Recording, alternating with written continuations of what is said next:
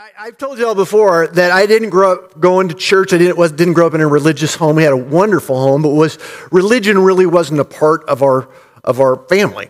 And um, um, but even back then, I could feel, looking back on it, I could feel God wooing me into relationship with Him. I didn't know that's what was happening at the time, but as I look back on it now, that's exactly what was happening. And I'll, and I'll give you an example of what I'm talking about.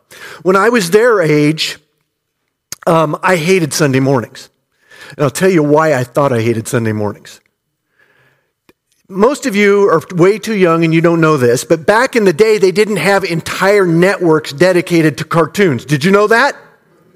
Oh, in fact, it was only on Saturday mornings that we had, that we had cartoons.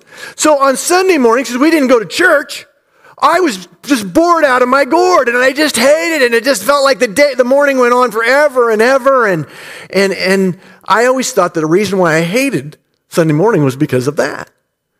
But then something magical would happen right around noon for me.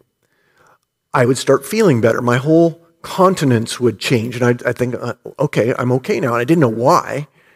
Um, but now looking back on it, when I thought it was, I was lacking cartoons, what I discovered, what I was really lacking was, was you. I was missing the fellowship of believers. I was missing worship. I was missing Jesus. And that sense of, of missing something and not really knowing, being able to put my finger on what it was that I was missing, kind of really accentuated during the Christmas season. I love, loved and love everything about Christmas. I loved Christmas cookies, right, Dave? Cookies. We, I love Christmas cookies. I love all the decorations, the caroling, I, the presents, right? I mean, who doesn't love getting presents? I loved all that. But even, when I was a kid, even then, I had this sense that there was more to it than just that stuff, right?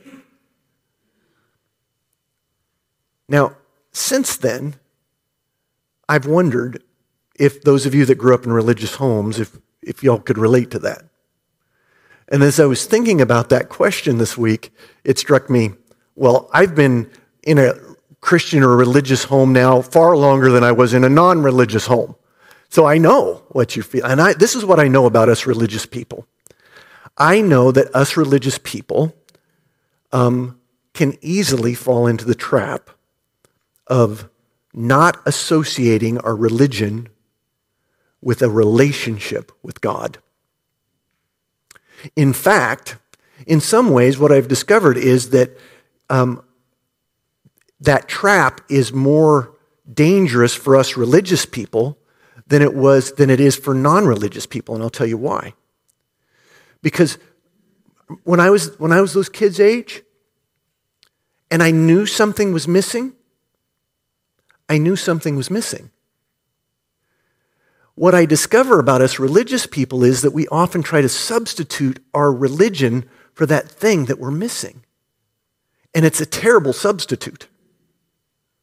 Now, don't misunderstand me. I'm not suggesting to you this morning that religion is a bad thing. I'm not suggesting that at all. We'll talk a little bit more about that later on. But what, I'm, what you must understand is that religion without relationship is a very dangerous thing. And I'll show you what I mean by um, sharing the Christmas story with you, okay? a portion of it anyway. If you have your Bibles, open them up to Matthew chapter 2. This is, this is part of the Christmas story, Matthew chapter 2, and um, that's on page 960. If you didn't bring your Bible with you, that's okay because we got lots of Bibles here. And it's on page 960 of the, uh, the pews or the uh, uh, church Bibles there. So you can open it up to that. What you'll discover is right here at the very beginning of Matthew chapter 2, we find the, one of the most familiar parts of the Christmas story. It's the part where the wise men, I knew this story even before I went to church, where the wise men, led by a star, came in search of the newborn king. Everybody knows that, right? So, in this portion of the Christmas story, we have two primary characters or groups of characters. We have the wise men, as I mentioned a moment ago, but in this part of the story, there's another character that plays a pivotal role, and, and he is Herod the king. Now, what I, I want to um, pause for just a second and give you a short synopsis of those two. Uh, the wise men. We know, uh, in, in, if I were to give you a character sketch, sketch of the wise men, they were kind of like the scientists of their age. Uh, they weren't um, what we would call religious, at least not in the, in the typical sense that we would think of religion. Um, if they did have a religion, it was their studies, right? It was their studies of the stars. They believed that the, it was through the stars that they would find wisdom or that they would find direction in life, okay?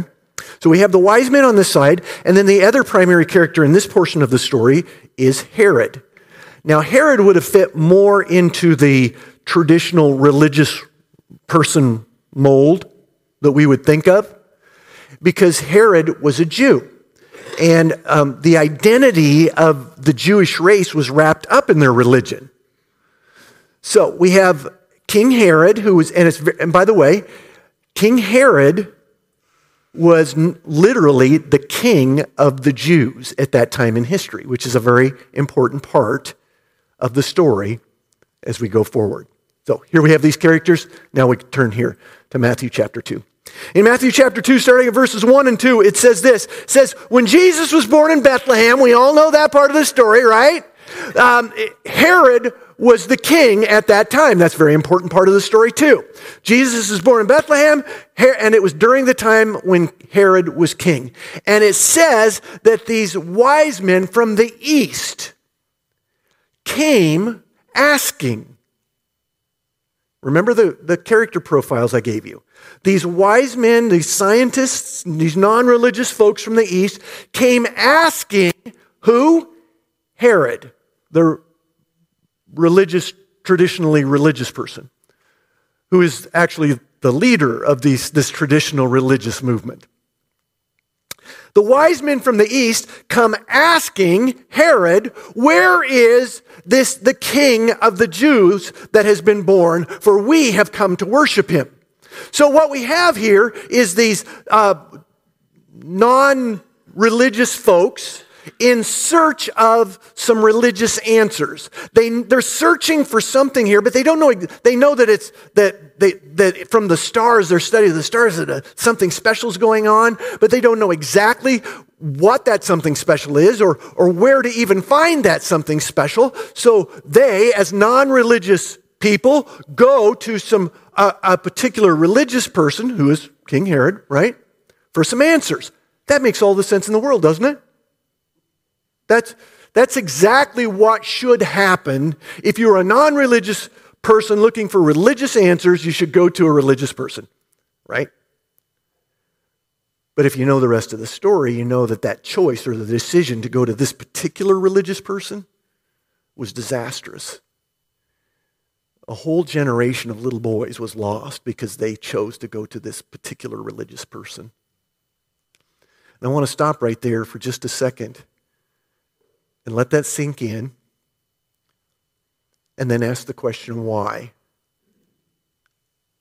Why was it so disastrous to go to this particular religious person? Listen to me. There's, I could do a whole sermon series on this, but I'm going to I'm going to boil it down to one phrase for you that you can take home with you. The reason why it, was, it had such a disastrous result is because religion without relationship almost always leads to ruin, to disaster. Religion without relationship almost always leads to ruin. Think about that. because Herod failed. He had, he, he his whole identity was wrapped up in that, in his, in who he was as, as, a, as a Jew. But because he's, he, he failed to connect his religion with a relationship with God, he didn't really want anything to do with with it. And he, in fact, he was doing his very best to snuff the whole thing out because his, his religion was, was threatening his way of life. And I see that happen a lot, actually. Uh, you've heard me say in the past, have you ever heard me say I go from preaching to meddling? That when, when our religion begins to impact our, our everyday lives, that's when we go, wait just a second here. I'm not sure I signed up for that. And here, this, this newborn king of the Jews, that this special thing that these non religious people were recognizing was happening, but they didn't know where to find, that, that special, beautiful thing was threatening Herod's way of life. So are you saying that this, the, that this newborn king that is prophesied has come to replace me? It ain't going to happen. And I'll go to whatever length necessary to make sure that that religion doesn't mess with me.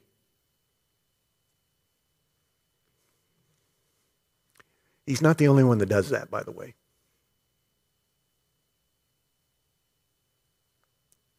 I fear that a lot of us religious folks do that. We fail to connect our religion with a relationship with God. Now, again, I mentioned earlier that I'm, please don't misinterpret what I'm saying. I'm not suggesting to you that religion is a bad thing. Religion is the systems or the traditions or the structures that help us to be in relationship with God. The problem is, is that we religious people sometimes substitute the religion for the relationship, and that's not the way it's meant to be. In fact, if you have to choose one or the other, choose the relationship. If your religion, if your church is is threatening your relationship with Jesus. Run away from your church. You didn't expect to hear that from the pastor this morning, did you? But I mean it. We've been, um, for those of you who are guests with us today, we, our sermon series for the Christmas time here at Prairie Bible has been uh, an unexpected Christmas or finding God in unexpected ways this Christmas season. And I, I intended to share with you this morning some uh, unexpected things. And I want to share uh, an unexpected suggestion with you today before we go back to our music. I, I, first of all, I want, I, I want you to throw yourself. I hope you thoroughly enjoy the, the Christmas traditions, the religious Christmas traditions uh, of the season. Because they're wonderful. Like, I, I hope you're thoroughly enjoying this beautiful religious Christian, Christian Christmas music that we are sharing today. I hope that, that, you, that this has enlivened your spirits. But don't allow yourself to fall into the trap of substituting this religious stuff for this relationship that God so desperately wants to have with you. God so desperately wanted to have relationship with you that he became one of you 2,000 years ago by becoming a babe born in a manger who would grow to be a man who would die on the cross, who would rise again on the third day in the hope that you might choose to be in relationship with him. Now, some of you maybe think, well, I don't even know how to do that. Where do you even start? to be in relationship with the creator of the universe? Well, I'm going to, again, because I'm a simple person, I'm going to boil it down pretty simply for you today, if you're wondering. It starts by recognizing that you're a sinner. We all are. It's not very politically correct to talk about sin and being sinners and that we're broken, but we are.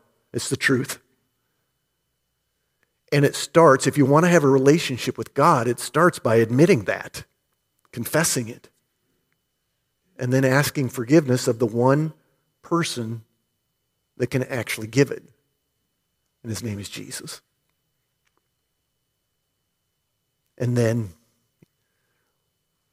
that Jesus who, who came to be one of us, who died on a cross and rose again, when you accept him into your heart as Lord and Savior, you become part of this beautiful family